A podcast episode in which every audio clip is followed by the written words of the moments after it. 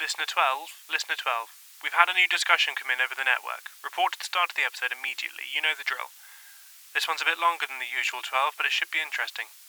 Pace yourself and pay attention the whole way. And it looks like we've got company today, 12. Yes, a guest has come in to join us. We'll see you on the other side.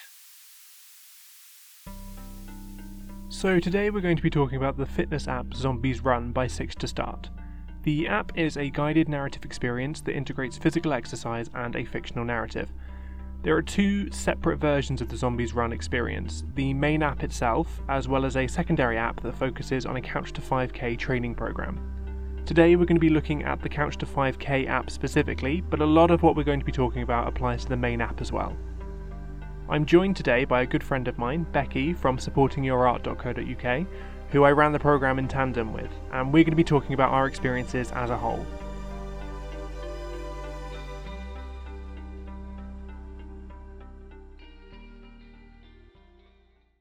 So today I'm here with my friend Becky to talk about the wonderful running app Zombies Run. Becky, do you want to briefly introduce yourself? Yeah. Um, so yeah, I'm Becky. Um, I met Chris when we were at university, and currently I do lots of creative things in my job. I make films and basically sort of support the work of different arts organisations. I don't know how to introduce myself. you make it sound so much less than what it is. You do a lot of good things, like amazing projects that you put up on, online. It's genuinely a little a little sad to see someone else do so well and me still sitting here trying. Uh, that's all. That's all anyone does. Yeah, sit there and we try. it's true. So obviously, I wanted to get you on today because we've both been um, for the past well, it's been uh, eight weeks now. Um, we've been doing the Couch to 5K with Zombies Run, and we actually I, I, can't even remember if it was intentional or not. We did it parallel, exactly the same time. Mm-hmm. Um, so it was a really i mean i found it to be a really interesting way of experiencing a story how did you find the overall kind of experience? Um well first it was intentional i saw that you were doing it and i was like i have tried zombies run a few times in like like across the different apps that they've got, which I'm sure we'll go into.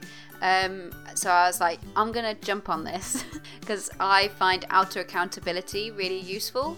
Um, mm. So uh, having the layers of one using an app that sort of says come back in a couple of days. That's kind of the first layer of accountability, and then having you doing it as well. I was like, well, I don't want to say I'll do this with you and then not complete it. So I was like, I'm going to jump on this. yeah, no, actually, I, d- I did find that kind of accountability really useful. It's one of the things that probably got me to the end because, like you, I've tried the app a number of times before, never really stuck mm. with it. Um, this was the first time of getting to the end, which, you know, round of applause for us. Woo.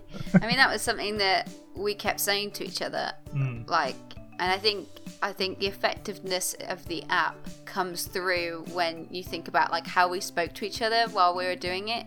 So we're just like, you know, finished week one and we were like, yeah, nice. Got uh, you know, finished week two, we're like, oh okay. And then by the time it got to like four or five, I think. I mean, that was certainly the furthest I'd ever gotten, you know, in any of my attempts. We were both like, whoa, we're actually doing this. Yeah, there was a big, a, a massive shift where it was like, oh, okay, this is this is still happening. I'm a little yeah. surprised it's gone well. Yeah, absolutely, and I think it's because of how I, I don't think I tuned into the story as much the first few times I did it. Yeah. Uh, I don't want to jump ahead um, in like what we're going to talk about, but I think that's that's why I kind of tuned more into this narrative aspect of it. I think. Yeah, I think there was also an element of being able to, sh- it, because of it not being such an isolated experience, just listening to the app myself, having that kind of dialogue with you also helped me engage with it more. I think. The one obviously we did was the 5k one. Yeah. Which um, I'm now I'm using the other one because our eight weeks is up and we've we've both continued using the app. Um, but it's the it's the Zombies Run app, not the Couch to 5K one. It's a little bit, it's all Zombies Run. I keep on getting like confused with myself. But yeah, because now I'm using the other one, um, I'm noticing the differences and how they're structured, mm. which is hmm. quite interesting. Um, I can't remember my point. I'm sorry. Well, this is the thing. I first started, if memory serves, with the main app. I didn't know about the Couch to 5K one at hmm. first, um, and I found I found it quite difficult to go along with it. But now, having done the Couch to 5K first, I'm very much enjoying the main app in a way that I hadn't previously because I've kind of built up that skill Yeah. to run alongside it. Ugh, that's exactly what I was going to say, but my brain just went, I'm sorry, I've got nothing. I can't remember what you wanted to do here. Um, yeah, absolutely. Um, I've tried the main app a few times as well, and I think, I think just because I wasn't, I'd, I'd done some running in my life. I had, in fact, run places before, but um, I certainly wasn't good at it, and I couldn't sustain it for any real amount of time. So jumping into the main app just felt like completely undoable because I didn't have um, didn't have anyone because the the story missions in the main app are a bit more um, they don't check in as much with you. No, they're quite freeform, aren't they? Yeah, and I found it quite hard to kind of keep it going. Whereas in the Couch to 5K app, it was just that perfect amount of structure to kind of get me going. And now I did an, a, a story mission in the main app this morning, and I just ran, and I was like, oh, great. Yeah, I think that that, that improvement is something I've noticed in myself as well. Like, oh, I, I, I didn't even realize, I almost didn't realize I'd run yeah, because it's become such much of a habit with it now. yeah, absolutely. Since we both completed, we'd look at the Couch to 5K first, and we probably touch again on because we've only, I think we've only recently started using the main app again, so we can touch on that a Yeah. bit more maybe at the end. But from the way I viewed it anyway, there were two main plot lines in the Couch to 5K. There was the kind of premise of someone is stealing supplies, um, and Yeah. the I phrased it as the memory of Runner Five, but it's also kind of a coming of age for you as a as a protagonist, I suppose, of becoming the new Runner Five. Does that sound right? Yeah, yeah, definitely. I mean, a big part of the um, the kind of first episodes is hearing about this fantastic person that you are replacing, which um, can feel a bit like the memory of Runner Five of the old Runner Five is there all the time, um, especially since you're interacting directly with Sam Yeah, um, who, you know, he is the living embodiment of the memory of Runner Five. So I'd say that those are those two are definitely like the the two main plot lines. well, it's one of the things I quite like with the character Five Kid with that plot line is that obviously. I think, like I say, I think so much of it is a coming of age of you are becoming the new runner five. That I think it's nice that it's bookended both sides of the story by Sam. Sam is the one who christens us as the as runner five because he hasn't got another name for us, and Sam is also the one that. who instigates the final mission. Yeah, that's a good point. I hadn't seen that before. Which is and that final mission is completing the mission the old runner five had of getting information to her sister. Yeah, yeah, which is really nice. Sam gives you her name at the beginning, and then you earn it at the end. Yeah, yeah, definitely. Sort of you do feel like when I finished that last run, I did feel like, oh wow, I've really done something here. Yeah, Do you know what I mean? And um, and I love um, particularly with that sort of the build up to that last mission and the kind of the the memories and getting these these items to um, I can't remember the sister's name. Francis, I think. Yeah. Yeah, yeah, to Francis. Um, I love what that says. I love the kind of the emotions they're bringing up with that, and like, you know, yes, it seems superfluous to risk this new runner five, who's um, to to run all the way to this place to give somebody some keepsakes. But it's like, if we don't do this, then why are we still here? Yeah. if if these things aren't important, then why why are we here still? Why Yeah. are we still trying to live in this new world? Why don't we just like get zombified and give it up? You know, these things are still important, and if we can find this person um, and give her these things, you know, it's a really really big deal. Yeah, I, I that was one of the missions. There were only I will say there were only a handful that I personally found at the end that I had an almost emotional victory as well as a physical one of having completed the run. But the first one that really gave that to me, um, I think it was either week three or week four, the mission where you're distracting zombies so that they can get runner six back to Abel safely Oh yeah, that after was she a great hurt one. her leg. I genuinely got to the end and I I was grinning the entire walk back home because I just felt so like even though I knew it was all fictional and I knew that it was regardless of how well I ran, the story would have still ended the same way. I still Yeah. felt like I'd contributed in a way I did not expect to feel. Yeah, definitely. Yeah, that one's a really good one. And it, it from what I remember, it kind of kind of comes out of nowhere because you're kind of in a real rhythm by that point. Yeah. And and this was like this was like this is plot coming at you. You know, you're not it's not just a training run where they're like, okay, you know, you're running around Abel and you're doing this and you're doing that. Um, you know, you're literally just because for a while you're literally just running around Abel and there's not yes you're interacting with people but there's there's no kind of plot reason why why you're running. It's just like oh you're just training. Yeah. um, and that one really brought in the element of like plot as training if that makes Yeah, it sense. kind It's of like you have to you- run and go and get her.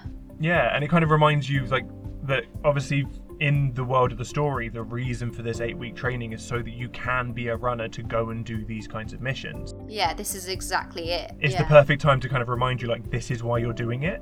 Yeah, definitely. And then I think the the story it doesn't even like it's not like a one and done story either. I think after that, doesn't she go for a run too hmm. soon and like her stitches come out? So Yeah. it's sort of and in that one it adds a real I felt like, oh shit. Oh sorry, can I swear? yes. you can swear, go ahead. I was like, oh shit, like we really have to get her back. This is dangerous. Hmm. Like, and it felt a little bit dangerous um, because I was like, God, it, God, if she goes down, you know, I have to like get her back, and she's not real. I noticed myself a number of times actually slowing my pace as if I was trying to help her keep up. oh yeah, definitely. I know, I know for a fact that my face did the reactions I would do, and sometimes my brain would fill in my side of the conversation. I had to stop myself actually speaking sometimes. In certain episodes, I have I, I found Yeah. myself actually speaking out loud and then kind of being like, yeah, no, people are looking at you now.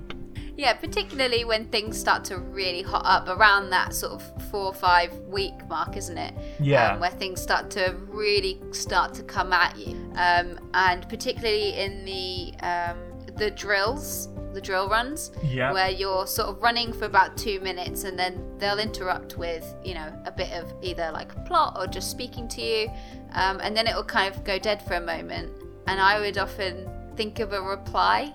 And that's quite nice because then I, I was like then they were like okay it's time to run. And i was like oh i didn't even realize that time had passed because i was just so in my own head Yeah. like thinking about like how i'd interact with these people but yeah it does it does become quite like on my run this morning um the lady i was with the lady i was with there was no one there um, Run at eight.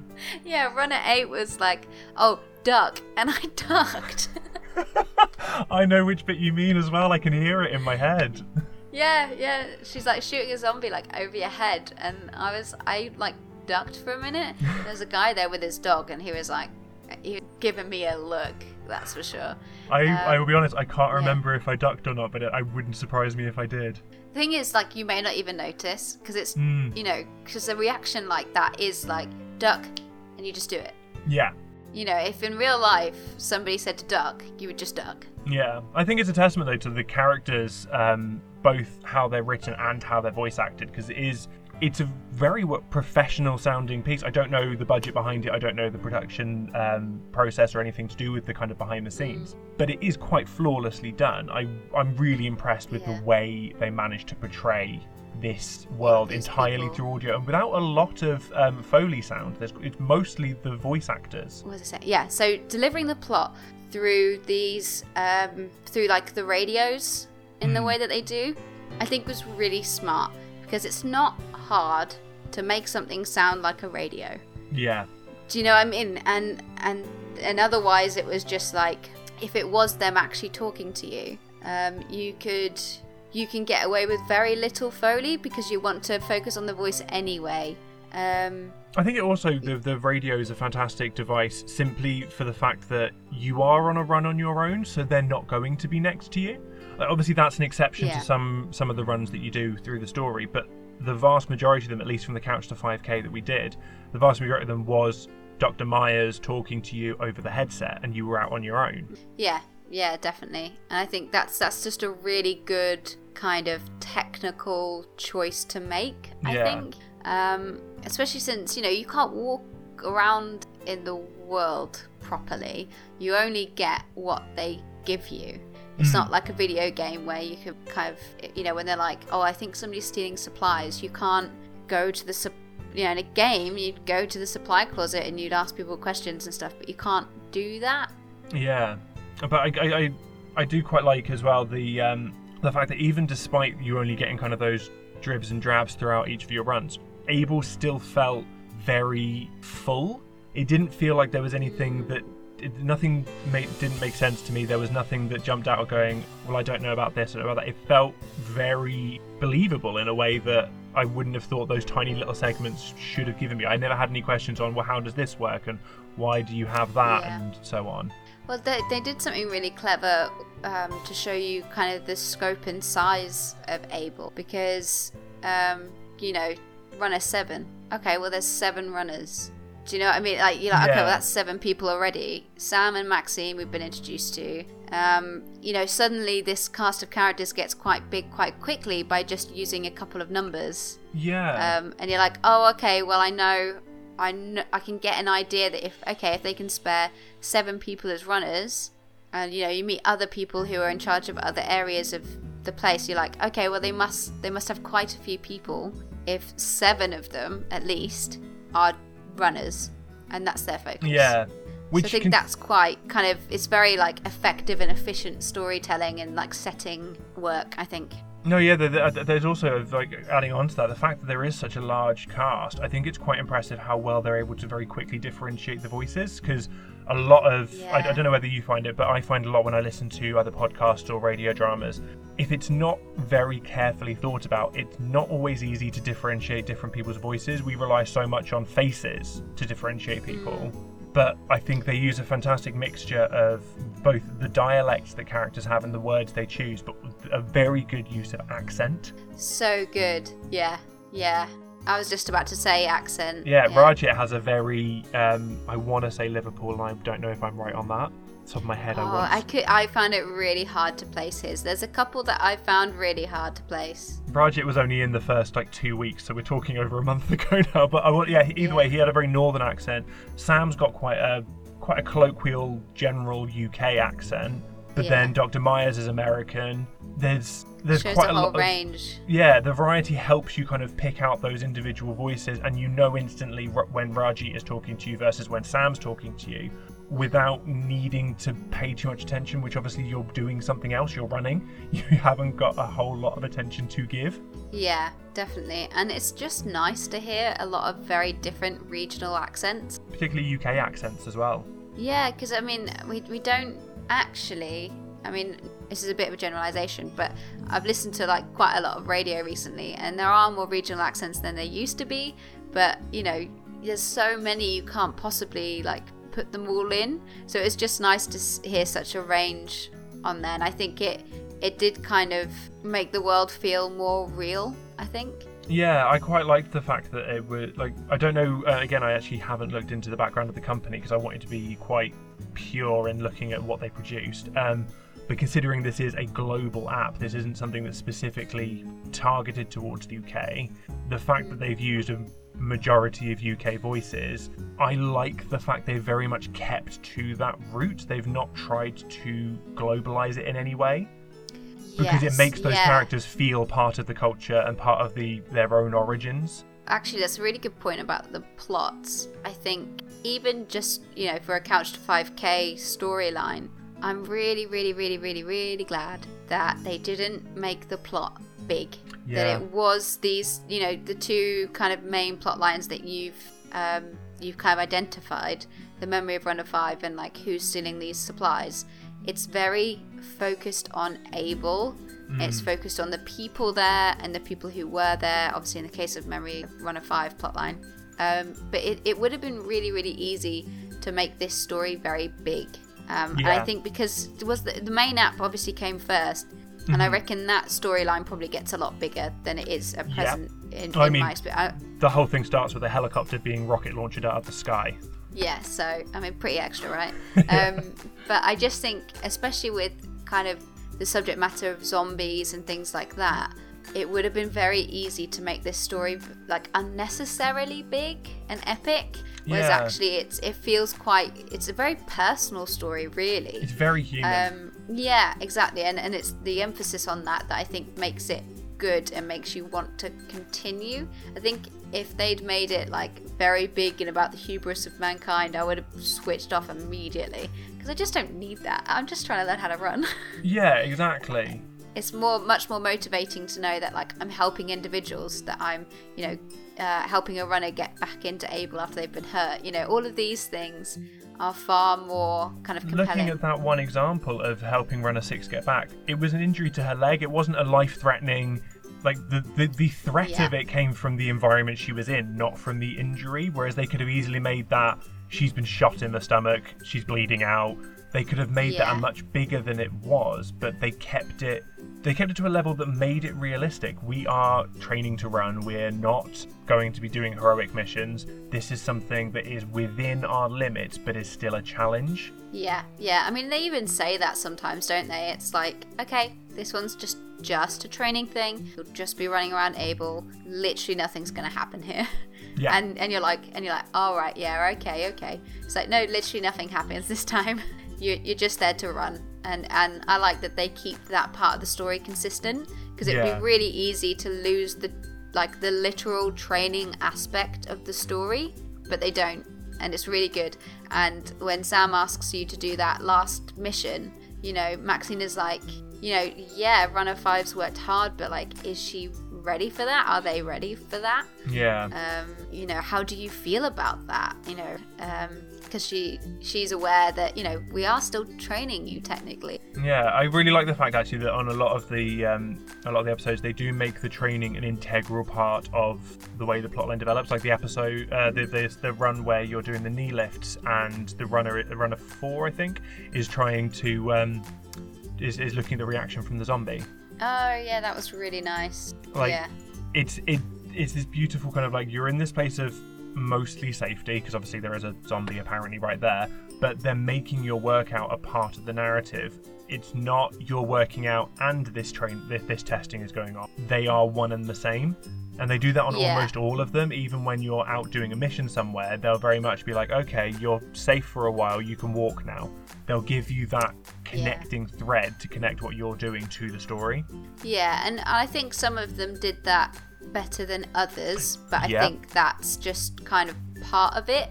Um, I think as as the story went on, it became more and more and more integrated. Um, like when you're being tested by the head runner, mm-hmm. um, and he's like, "I need to see that you're ready to do this." That is the fastest I've ever run. I was like, "I'm being tested." The fastest, I think, for me was um, it's when Sam is asking you to go out to the different um, settlements nearby to get information from, and there's the medical centre that you have that they leave a bag out the front, like hanging on the fence. yeah, yeah. That, that that was probably That the one that. I ran the most because that one I don't know why, but the the way they were talking to me the whole way through that made me a lot more aware of being outside Abel than any of the other episodes had. So it kind of felt uh, more intense for me that I was like, I want to get in, get out, and go home. Yeah, yeah, definitely. Particularly because you're going towards like the other the other settlements. Um, you know that none of them seem to be on like good terms. So it's like I even more kind of want to like They mentioned New Canton quite a few times and this kind of feud between the two places. So when you know that you're kind of going to that no man's land between, yeah, you're like I don't want to be here very long. yeah, Um, yeah, but I mean, yeah, that feud is obviously one of the other plot lines. Um, Yeah, they- they- and and they do touch on it a few times, but it never, it never like completely stood out for me as like this is plot. It was just like. Oh, those guys in New Canton. Oh my god, what are they playing at? Like, don't they know what's going on? You know, it was just like the way people talk about other people. yeah, I and quite, yet it taught me a lot about their relationship. Yeah, it really added to the world building. It gave you this kind of this idea of what was happening outside of your little bubble. Yeah, yeah, definitely. And I and think- it, it expanded the world as well, didn't it? Because it feels like for a while that there's just Abel and you know it's just them in this little stronghold, but actually there's a lot more out there, like um, like the lady that keeps you keep meeting. Yeah. I've, I'm, Um, st- I'm still intrigued, and I really do hope that her character comes back in the main app. I have so many questions for that. I know, because like she's absolutely baller in the last one. Oh yeah. That was great. um, her motorbike adventure. I'm just gonna hop on this, and I was like, all right. I mean, I could. so I guess I'll keep running. I guess I'll keep running. She was like, yeah, I'll get them to follow me, and I'm like, well, you know, I'd really get there even more on time if I could have the motorbike. I actually thought that while I was running, and I was like, I could really do with that right now, actually. I will say, um, obviously, we had a bit of a disparity between your experience and mine in that simply because I'm ridiculously tall, my and I'm ridiculously small. my distances were consistently a lot better. Your pacing was so much more impressive than mine, but um, my distances typically were better. So actually, it was weird for me in the last um, the last one because the fact that it is a 5k run is what they're telling you you're doing. Mm. I hit the 5k a good 10 15 minutes before the end of that workout. Yeah. I mean, so, we both we both hit 5k quite early on. I mean, mm. you you a bit earlier than me, obviously, with you know Mr. Longlegs. The, the um, natural advantage, yes. yeah, I mean, your your like kilometer, like your time per kilometer is so quick compared to mine. Um, yeah, so I'm just looking at the app now to see when I first hit 5k. So I first hit that's 5k. really good question. In week four and workout one. So that's halfway through was the first time I hit 5k. And I did I did come into this having just done like a little bit of running training on a different app. Um, and you know that was okay. Um, but it, it it didn't quite grab me like this did. So I was coming in like having run quite a bit, um, yeah. but I couldn't get that consistency. Um, and this was like walk run drills. It's like five minute run. Um, well, he doesn't even hit five minute run for a good for the first four or five weeks. Starts yeah, exactly. really think... kind of do. I think the first week is like do 30 seconds now walk. Yeah. I hit 5k um, week three workout one apparently.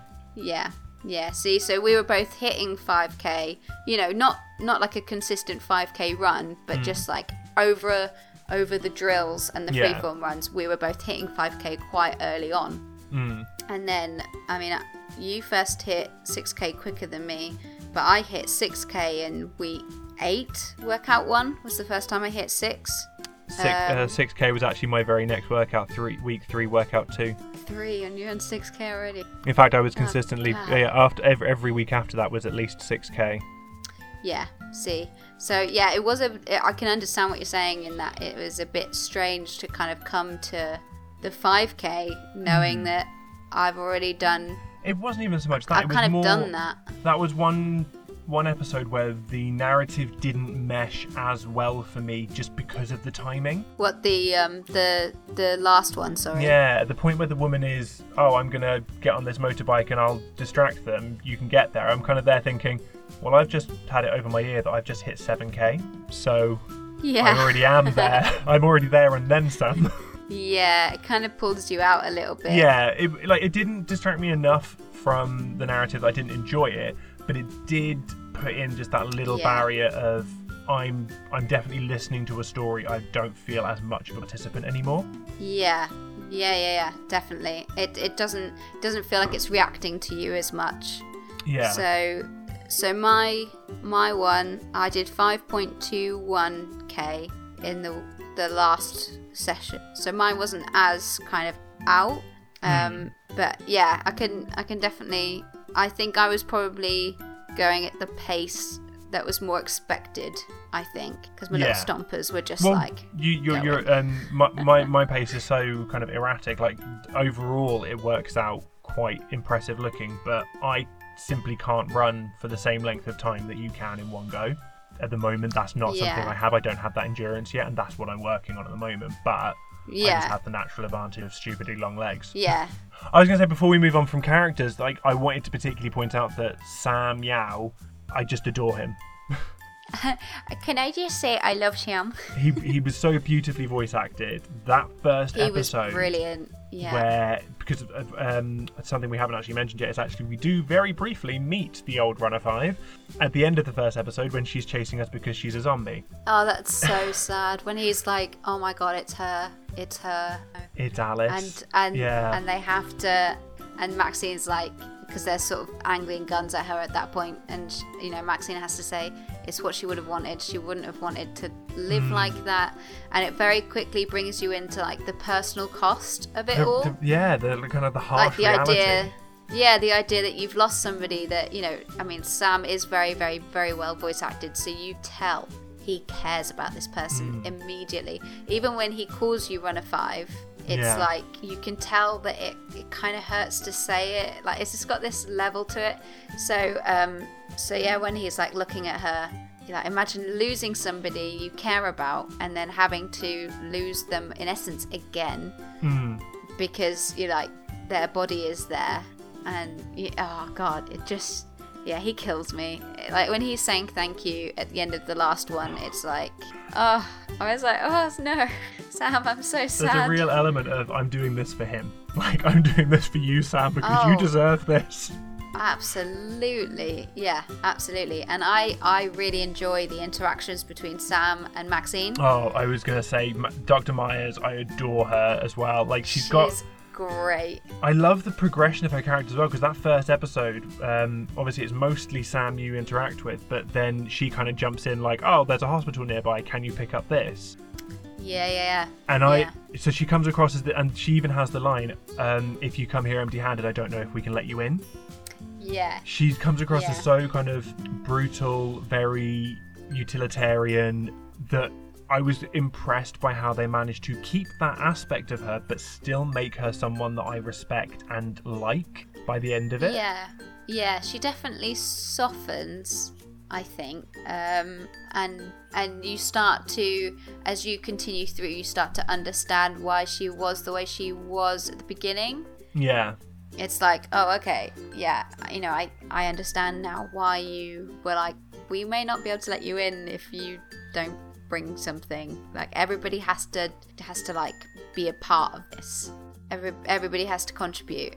They make it clear that it's both kind of an expectation, but also something that people are willing to do. Um, like the run we talked earlier with Runner Six, when she went out and she clearly should have been resting still, and that was clearly like Dr. Myers tells her not to go. Sam tries to tell her not to go. She says she's fine with it. It it's a kind of they managed to play it very nicely as a duality of both Abel expects everyone to pull their own weight, but everyone in Abel wants to pull their own weight. Yeah, definitely, and and also just with um, Dr. Myers, um, she she when when she's interacting with Sam and with Runner Six, it's like, but you cannot be useful here if you are you know Yeah. struggling mentally or physically. And she does give equal weighting to both, which I really love. Yeah. Um, because when Sam is upset and like, because he comes on a run with you, doesn't he? Trying to find um, Runner Five's wallet or something, was yeah, it? Yeah, it was her wallet. It had um, pictures of Yeah. her sister in it. Yeah, he's trying to desperately find that, but he just doesn't communicate that with anyone, and it ends up being, you know, obviously quite a situation because it's a zombie run game. Yeah. Um, and she's like, "You need to take some time," and she doesn't lose that edge, which I really like. She's like, "Sam, that was ridiculous. Mm. Now take some time. Just look after yourself. Like you need to stop, okay?" Um, and so I like that she doesn't lose this edge because that's, you know, it, it's it's obviously why she survived and why she's so important in this new world. But she really understands the people around her and like when they need space, you know, she she gives her advice and then she's like, "That's all I can do." I quite like so as well on it's the topic really of interesting. on the topic of the way they deal with the mental health side of it as well, because obviously, yeah, Dr. Myers re- treats it just as seriously as she would any physical problem. I like the fact Yeah. that they show the recovery. I say recovery, but I, they show Sam's progression in a quite realistic way. That we do have a good three, four. I can't, it might have even been more than that. Runs where he's not present at all. It's just Mm. Dr. Myers, and then when he comes back, it's a very kind of it's very clear he's still shaken and it's him wanting to be useful and do something and you feel a progression of him coming back to normal he doesn't just come back and he's fine Yeah, the first time he comes back, like his voice is so heavy, mm. and you're just like, "Oh God, this guy is going through like, everything right now." well, it, it, it's Um, a second wave of yeah. grief and it's portrayed so so very well it's very it's very well portrayed but it's also very very honest in the way it portrays it that he you can Yeah. hear him trying to push through it and i think that is portrayed across the audience quite it's uncomfortably good. It's uncomfortably good. Yeah, yeah, definitely. I think there are times when you're like, God, like this guy go through anything else? And I like how his focus kind of shifts from, okay, I'm really, really upset about this. Um, you know, Maxine's told me to have some time. I've done that. Okay, I've come back with this kind of this kind of drive to find some kind of comfort and solace and closure Mm. on this moment. And they didn't just, yeah, as you say, they didn't just have him come back and be like, "All right, I've had some time. Great, let's let's do this." Um, I love the humor between those two as well. In fact, with everyone really, they they all kind of have a moment of like very dark humor, which is very good. I really Yeah. like that. Yeah, no, I, I quite, but in a way that not only shows you how they're coping with the situation, but also shows you the kinds of kind of the extremes of situations. Because the uh, the run where Sam just um, is looking for Runner wallet, he make him and Dr. Myers have a kind of a joke moment where um, they imply that someone previously had gone a little bit mad and thought that they could cure zombies, and they make a joke out of that moment in a way that Yeah. kind of shows the brutal reality of the thing they're referencing because someone clearly thought that that they could at some point and the results of that would have been disastrous and they've moved past it with this kind of gallows humor Yeah, definitely. Yeah, and like Dr. Myers making zombie sounds yeah and stuff. Like imagine a zombie's behind you and she's like, that's that's really good as well. yeah So yeah, I think I think the two sort of main characters are so good. well see you say you say two main characters like I um you, can- you can see from the notes that I've uh, that I've that we've got I I kind of consider there to be a third more important character in some respects which is Runner 5 and I mean that both in terms of us as the main character but also very heavily. And we've talked about this before about Alice that there is this Yeah. void that she has left behind and it's not just with Sam. There's there's the, the feeling you get from runner 4 there's the feeling you get from runner 7 Rajit. Justine I think mentions it at one point briefly. Yeah. There is a community feeling of loss that begins to repair throughout the whole process. And it's I it's one of the reasons why I love that last mission of taking the stuff to Fran- um, to Francis that it is almost a passing on of that memory to Francis that Abel has moved Yeah. on. They've dealt with their grief. Not to say they've forgotten her obviously but Yeah, but they're just they're just carrying her in a different way now. yeah, it's a passing the torch kind of moment, and I think it's a really nice way because I when I first started using the the main app previously, um, it did feel a little jarring that because it's they have the, the app has the same first mission as um, the fight couch to 5k the one of you arriving at Abel so it's a bit jarring to go from this whole 45 minute experience of sam dealing with the grief of runner 5 and the new runner 5 coming in and then going straight into mission 2 which no one seems to there- there- there's there's hints of people not trusting who you are but no one seems to mention the old runner 5 there's a Yes. massive gap in dealing with that that I think the Couch to 5K fills really, really nicely and has a fantastic ending to make that leap make a bit more sense. Yeah, yeah, definitely. Like, um, you can see when they approached the Couch to 5K, they were like, okay, well, this needs to kind of be a standalone thing because we've already got the main story, so we just need to like flesh out something. And that was a really, really good way to do it. I think definitely. Um, Yeah. And and also you can. There's lots of like little cues, as you said, about the effect of Runner Five not being around anymore. Just you know, we constantly hear things like, you know, oh Runner, you know, Runner Five talking to us.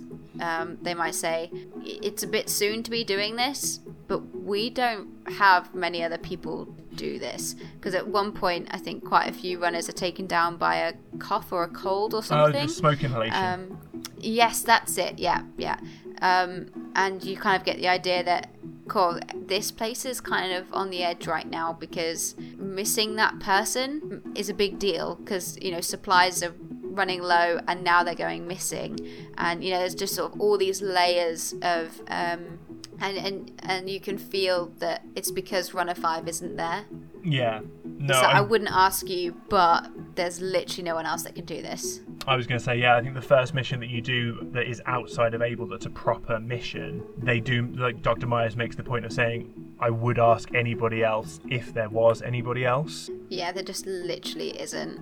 And I think it's a real, it is a really nice way of kind of showing the, the threadbare nature that's holding together Abel. And I think a lot of that is the community of Abel. It's not so much the resources or their location or their suppliers mm. or anything like that. I think so much, and it comes across quite clearly that what holds Abel, Abel together together is the people who are there and the fact that they care for each other.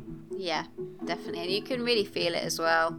And can I just special mention for Raji his little novel? Love it. I love the line when he's like, "It's the zombie apocalypse," and I still can't get people to read my novel. yeah, I, I was like, oh yeah, get it. those those little moments, they're really like they for. I think at first glance they kind of feel almost like they pull you out of the narrative, but then I think the more they kind of come up, the more I think like no, that is exactly what people would be like. Those are exactly Yeah. the, the things that would happen. Those that would be people's way of holding on to the things that matter to them. And for Rajit, that was his novel. So yeah, like that's that. Of course, that's gonna be something that he's gonna carry with him and keep doing, despite the world falling apart around him. Yeah, definitely.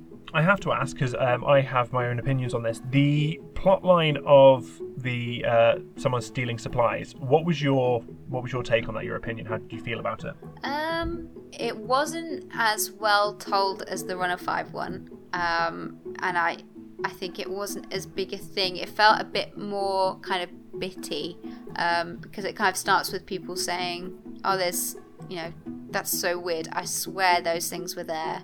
Um, but I guess they weren't, and I- um, and then it kind of develops, and I, I do feel it's a bit more bitty, and I didn't quite I didn't quite notice it as much. I think maybe that's it. Maybe that's it. Yeah, I think that was my bi- biggest criticism because I'll be, I will be honest. Even um, I think it's the episode, the, the the run where you go where um where Sam mentions that they've spoken to the guys at Burt Airfield and they've warned them about Francesca being the one who's taking the supplies. Yeah. And when he said that, I had a moment of going, "Wait, when did we find out it was Francesca?"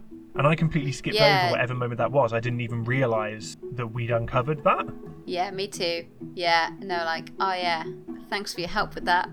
And I don't know, I'll be honest, I don't know whether that's a reflection on the plotline or whether that's more a reflection of the fact I was more interested in the Runner 5 story. Um, I think I was, I was more definitely more invested in Runner Five, but also, I think it might be a bit of an app thing because in your run logs, um, is it in the run logs? No, it's when you are in on your homepage and you open up the, the, the, the bits afterwards, the little tidbit of text. Yeah, yeah, this is great audio because I'm looking at something. Um, yeah, so you sort of you look at where it is and you get your story summary, and then where do you see like what you got that week? It's it's on the actual corkboard section. You get you there's a little description, handwritten description, the the completed stamp, and then there's a little picture of whatever item it is you got.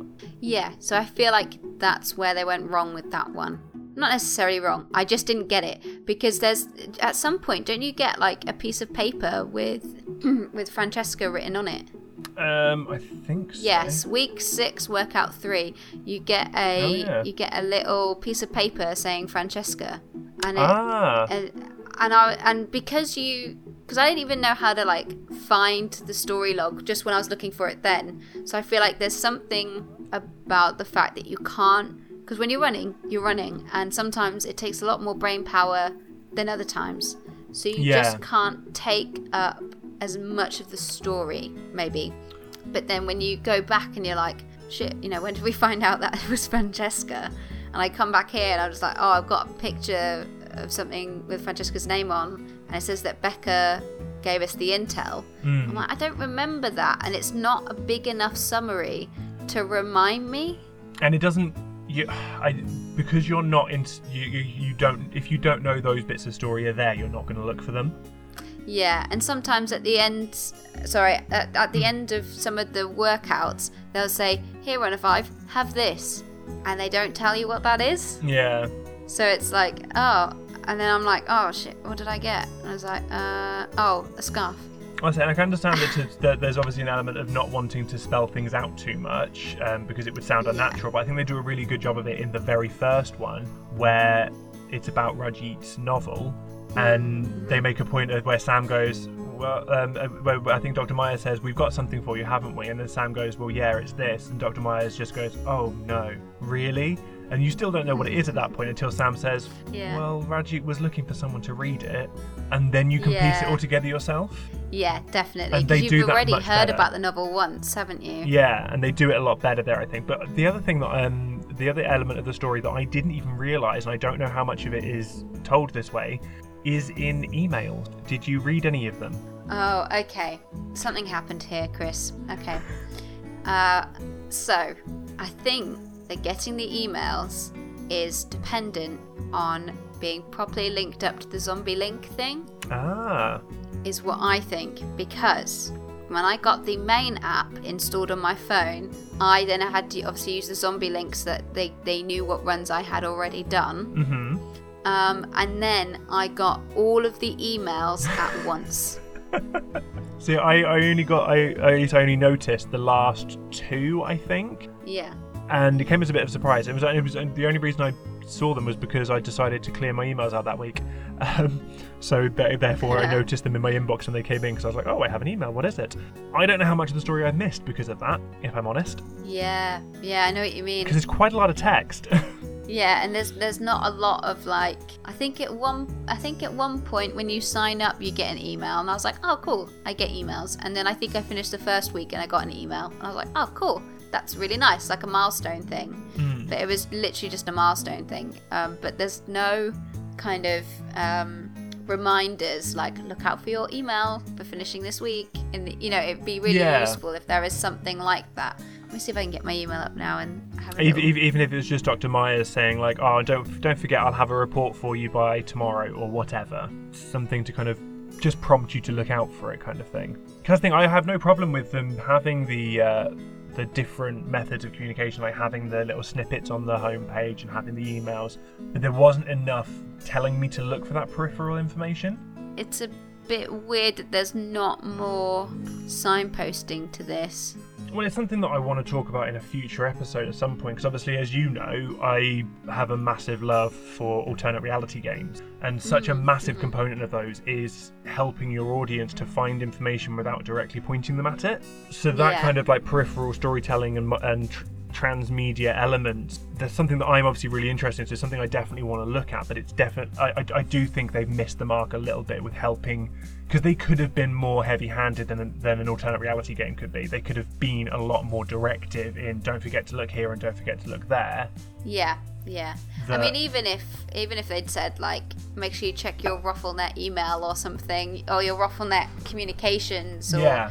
you know, it, it could have been anything, and and like had a little note in the app that's like, if we say RuffleNet, it means email. You know, it could have even been something as as obvious as that, but then Yeah. you know they shroud it actually within the recordings. They could have kind of dressed it up as something else, but just have a little note that you know when they're explaining the app and how it works to you Mm. you know, they could have said because there's actually a bit of text I think somewhere in the app like how it works and stuff, and they could have just put it in there. And Yeah. I, I think it, I think it would have been a really nice addition. So I do feel like I, I agree. I think they kind of missed the missed that sort of opportunity because some of that stuff is really nice, and they've obviously worked on it. And it's a shame that you know I didn't see it till the last time, and I don't Mm. think I've got all of them either. It doesn't look like I don't think I've got all. of them because some of the ones you've mentioned there, I've just been searching my emails and I can't see a lot of those. So I don't even know if those emails reached me, if I'm honest, or whether I may have Yeah. deleted them or they just whatever. Um, So if you do couch, if you do the couch to 5k, make sure you sign up to Zombie Link and make sure it's linked the whole time. Yeah. Otherwise, you will get like 10 emails at once when you finish.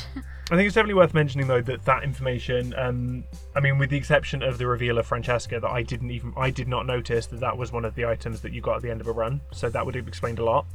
Um, with the exception yeah, of that yeah. one piece, the rest of it is peripheral. It's not required to follow the story. Obviously, both of us have enjoyed and followed the story without directly experiencing that kind of extraneous material. But I think you're right. I think there's so much work that's clearly gone into it because I think every one of the emails that I've seen that's come through has a, an image of a handwritten letter or something with it. So it's not just a text Yeah. email.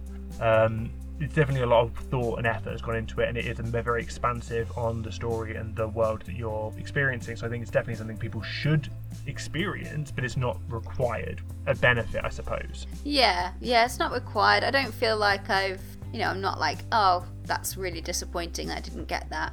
But one thing I did just think of while you're talking is like, as part of world building, stuff like that is important because now we know there was a child there the whole time. I mean, Mm. obviously, I had like assumed there would be children there. Yeah. Obviously, they some of them survived. We know there's a baby. Uh, Becca's got a baby, but um, but yeah, it's like oh, there is a child in Abel Township, and I know that because of those emails. And there's nothing else about, and I think that changes things a little bit in terms of the world for me. Well, yeah, I think I think depending on who's following along as well, you it, different people are going to connect to different things. So I think that yeah, yeah, exactly. maybe you don't get as invested in Sam's storyline that you have the sympathy, but you're not as hooked on it the way I certainly was. But knowing there are children there might speak to a more maternal or paternal part of you, and that might get you engaged in the kind of the drive of Dory. Yeah, because I mean, when you put something out like this, you never know what is going to be the thing that hooks people. Yeah, You can't know like what the thing is going to be that you know is their hook. So I think making sure they're getting all of the story is like kind of a, a requirement. yeah, But as you say, it is peripheral, and I'm not I'm not saying like oh don't bother now. no, no, exactly. I think it's definitely still worth doing, and the story that's there is brilliant. Um, but just make sure you're checking your email. One thing actually that you just said that I kind of want to pick up on is obviously the fact that they don't know who is going to be listening to it. There's that they don't know that, and I think that's something that because there's there's obviously the concept, particularly within gaming, of the silent protagonist that you have someone who in gaming it usually refers to someone who doesn't have a voice, like the main character in Skyrim, for example. You never hear that character speak because obviously Yeah. they could be any race, any gender, so many different variables that they've just gone okay, they won't speak but it feels almost with this with zombies run there is actually a, it's a step further in that not only are you a silent protagonist because you can't interact with the characters you also therefore can't impact anything you are an ineffective silent protagonist as well and i don't know whether that's necessarily a good or a bad thing because obviously so much of the drive is you're running and doing these missions and the missions themselves are having an impact runner 6 got back safely the package got delivered to Yeah. francis but uh, there were points, and particularly in reflection as well, that I kind of become aware that no matter what I did, those events would still happen. Yeah. That I, I, I could walk the entire thing, and runner six still would have got back in time. And it kind of almost to Yeah. an extent, to, if if you think too much about that, I think having it being that kind of a silent, ineffective protagonist can detract from the sense of achievement because you're no longer connected to the story in a way.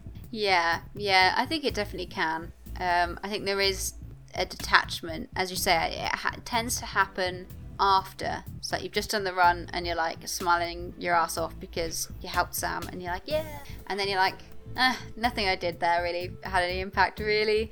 But you, you do feel like you've had an impact. Um, I will say though, doing it that way and making it so that you could possibly walk the whole thing does make it more accessible for people obviously if you know if you're in a completely different place to where i was when i started the game um, you know maybe you've not run since high school 20 years ago Yeah. and you know you you will be walking a lot more of those freeform runs whereas from kind of quite near the beginning i'd say from like week three i was managing to hit and run for all of the freeform runs so my pace is so different to what somebody else is and that feeds into the whole we don't know who's going to do this thing Yeah. um, so I think if they had, you know, if they had like I don't know, programmed it so that you had to do a certain distance in a certain amount of time or anything like that, I think that would have been a sticking point for quite a few people who are coming in with just like a different level of ability. Um, so I think it's a trade-off on like how much you affect the narrative and how you can and, and how you can make it approachable by the maximum amount of people. Does that make sense? Yeah, no, to completely. Like I say, it's as, as, as much as I think that there there is a an element of disconnect that comes out of having it. it I think it's a necessary think so. evil. I think it's a necessary evil Yeah. for this. Yeah. the focus of it, the, the the focus of the app isn't to tell a story. The focus is to get you running. That's the point of it. Yes. So yeah. you have Yeah. to kind of make compromises with the narrative to facilitate that main goal.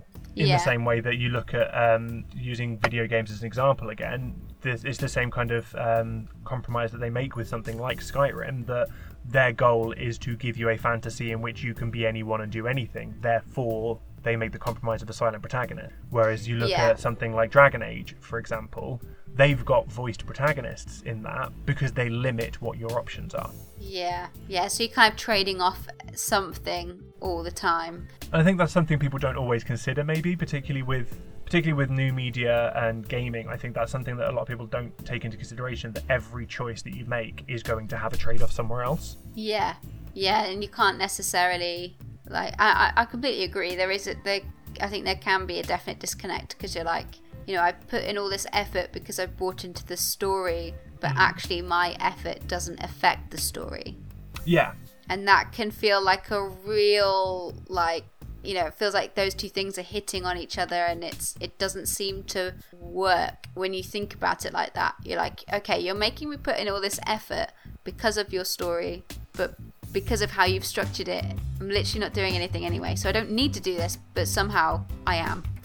so it's like it's such a weird like contradiction that I, you know, when you think about it like that, doesn't feel like it should work. But hmm. for some reason, I still went out and I ran.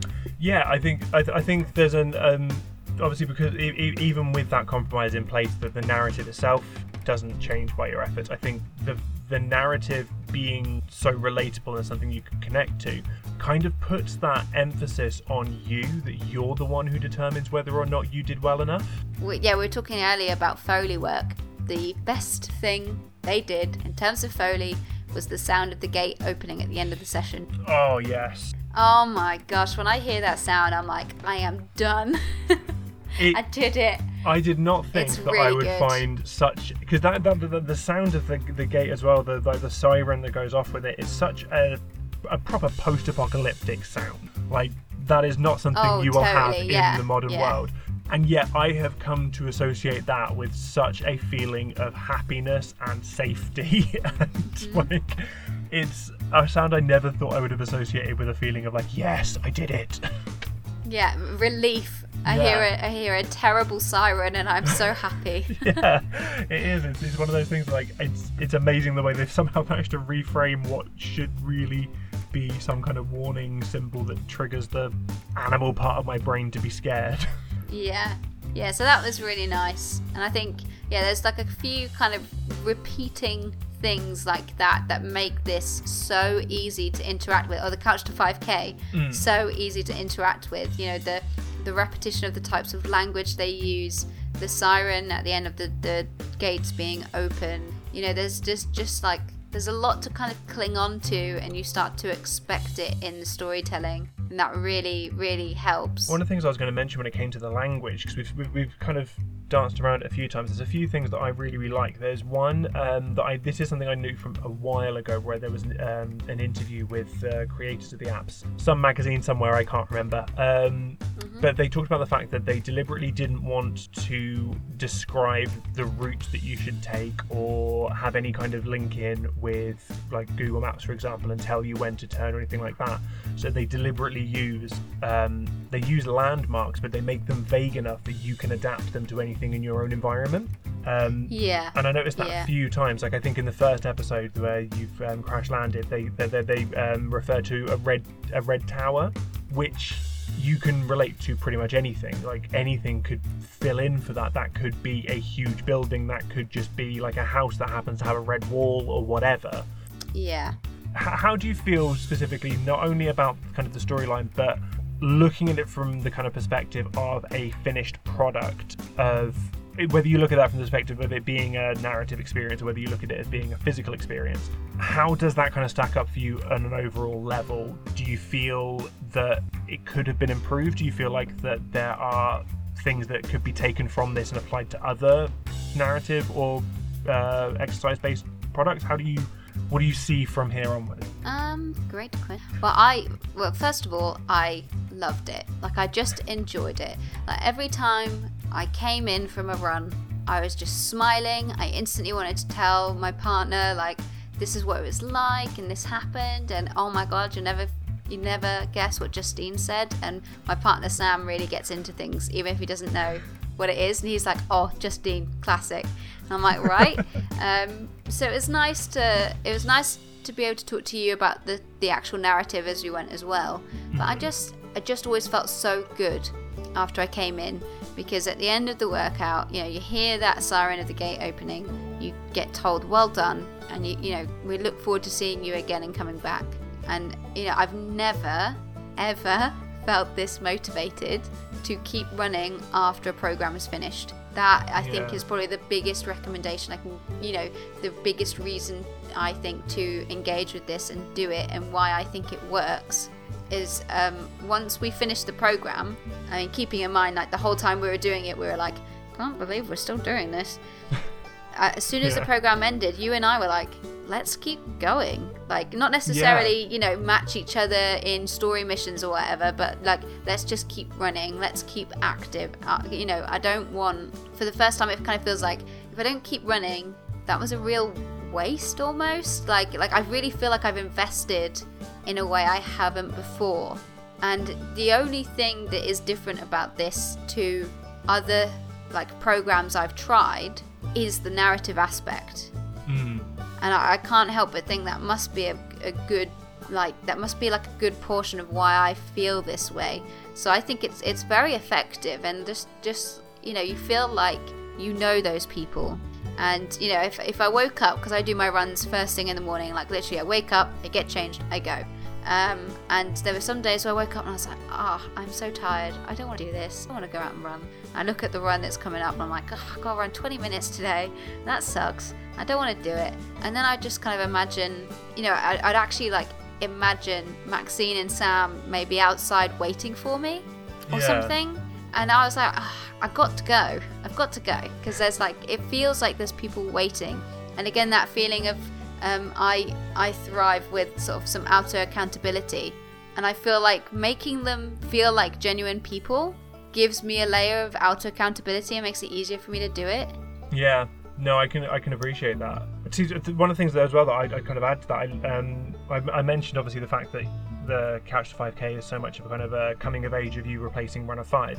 I Yeah. really like the fact that they call you Runner 5 um, to, for two reasons. One, because they make such a point of Sam saying, "I'm going to call you Runner 5." Like they make a point of, of telling you that it's it's you specifically. It's not anyone else that there's a direct connection between the name runner 5 and you as a person but i like the fact that it includes the word runner because so much of what i think Oh, has yeah. had a, the, the thing that's had a massive impact on me is the, and the reason i want to continue is because my my view of my own identity has now changed i'm not someone who runs i am a runner Great point. yeah, and I think that's partly because of the, like, I think if I'd, if I'd gone through a Couch to 5K program like normal, even if it did have some kind of narrative attached to it, may I, I still think it wouldn't have been as impactful because I would have viewed myself as I am a person doing this program, whereas because of them constantly calling me Runner 5, I am becoming a runner.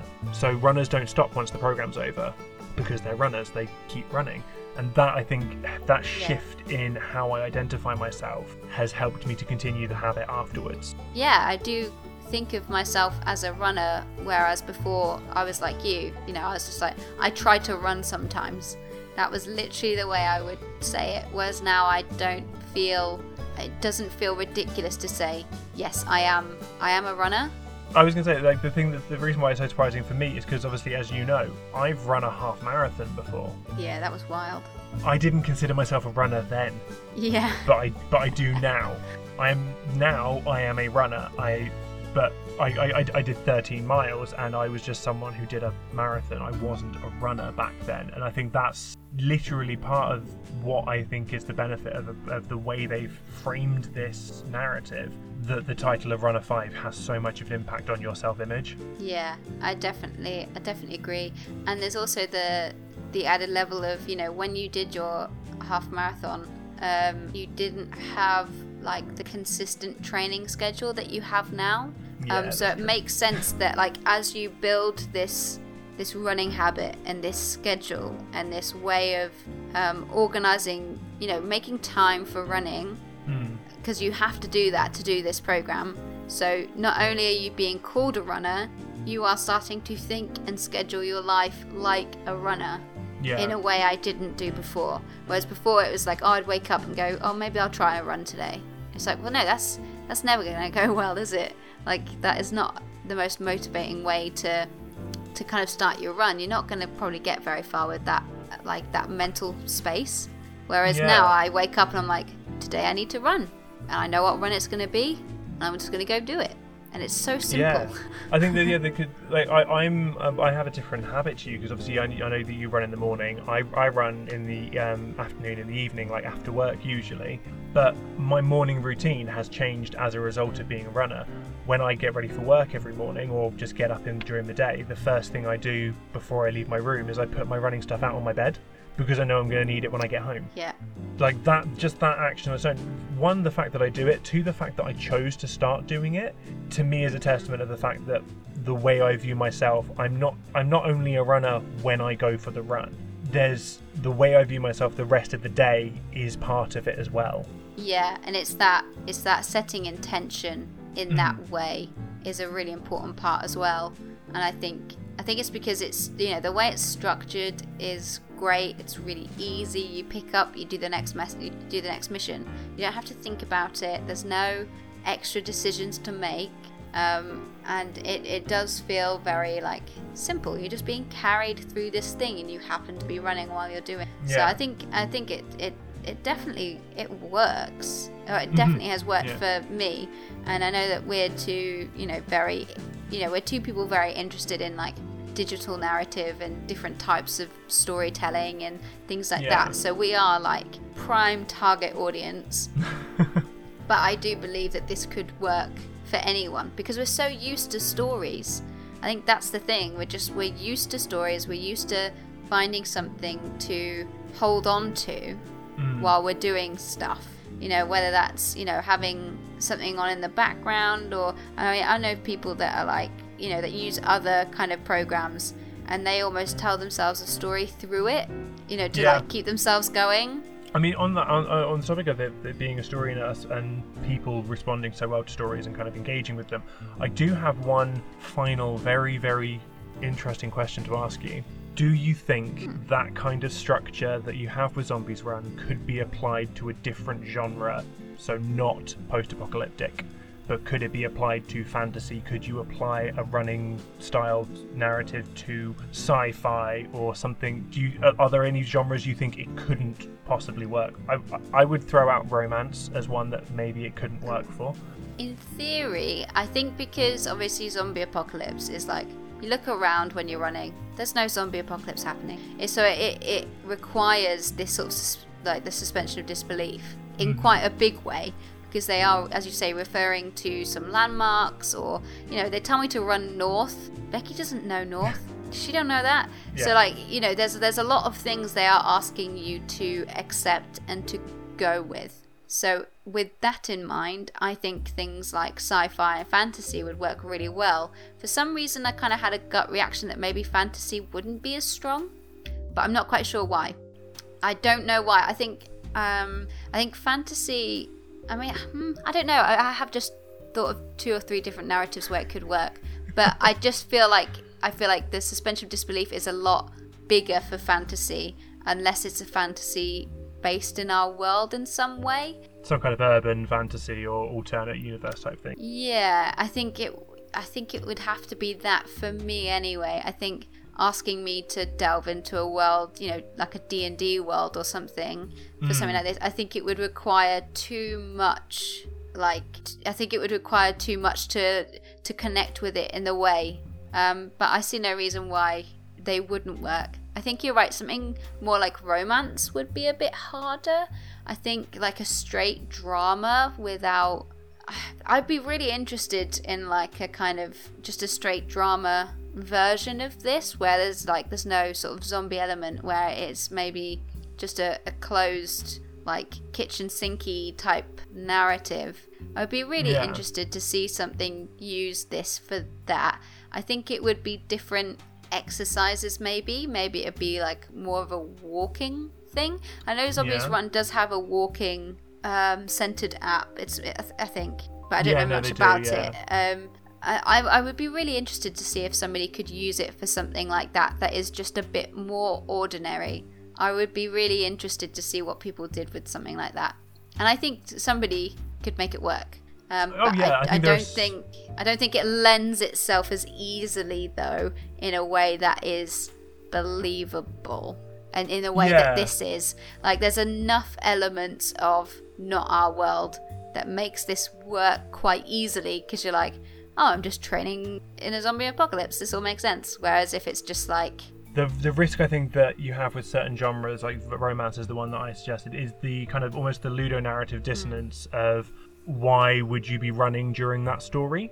Whereas Yeah, the the, yeah. the genius of the zombie apocalypse is that it's not that much of a leap for you to go, oh well, yeah, of course you wouldn't have fuel, so therefore cars are more difficult. So yeah, you'd have to run to go and get supplies. You would be you wouldn't go for a walk because it's dangerous. Yeah, of course I'm running. I get it. yeah there's enough of a different world being set up that you're like oh this makes sense whereas for something like a romance like it's like um Like, why would you be running every week?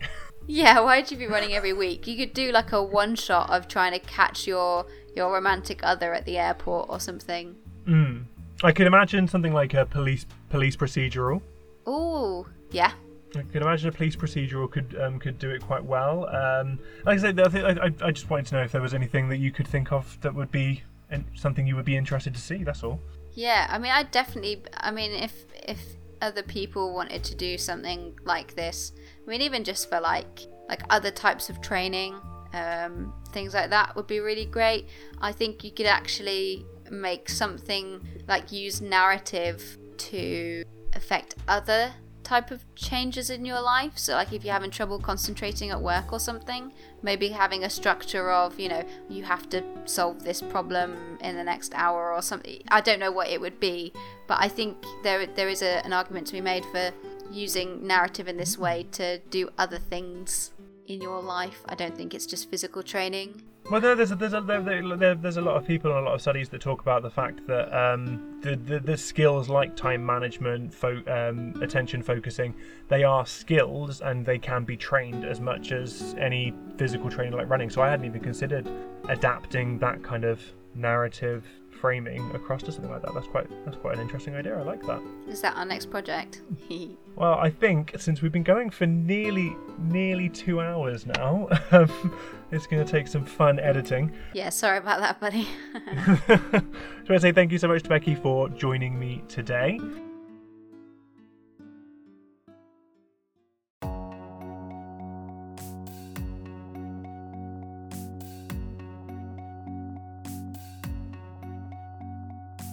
So that's all now for Zombies Run. I might return to talking about the app at a later date as I explore more of the main storyline and more of the main app itself. Thank you to Six to Start for finally getting some exercise into my life. If you don't get knighted for that achievement, then nothing is sacred anymore. Don't forget to subscribe to our feed wherever you find your podcasts. We're available on Anchor, Spotify, Google Podcasts, Pocket Casts, and anywhere the good podcasts are found. Consuming Creativity is a proud member of the Project Headphones network, so be sure to check out the website at projectheadphones.com. Consuming Creativity can also be found at consumingcreativity.com, where you'll find all of our episodes, our social media links, and access to our Patreon. Our Patreon is a great opportunity to support the show and get access to a whole host of benefits early access to episodes, exclusive voting power, and bonus material such as our upcoming zine on fictional world building. Check out the Patreon at patreon.com forward slash consuming underscore creativity, or go to consumingcreativity.com and click on the donate button. Thanks again to Becky for joining me. It was fantastic to talk about the experience and to dive in deep on something that I've really enjoyed with someone who got to experience it with me. And thank you to you for joining us as well. Next month, we're going to be looking at the relationships that exist in the narrative video game Firewatch. You have a month to play the game. It shouldn't take you the whole month, but I highly recommend doing so because there will be spoilers. And I will see you at the end of September.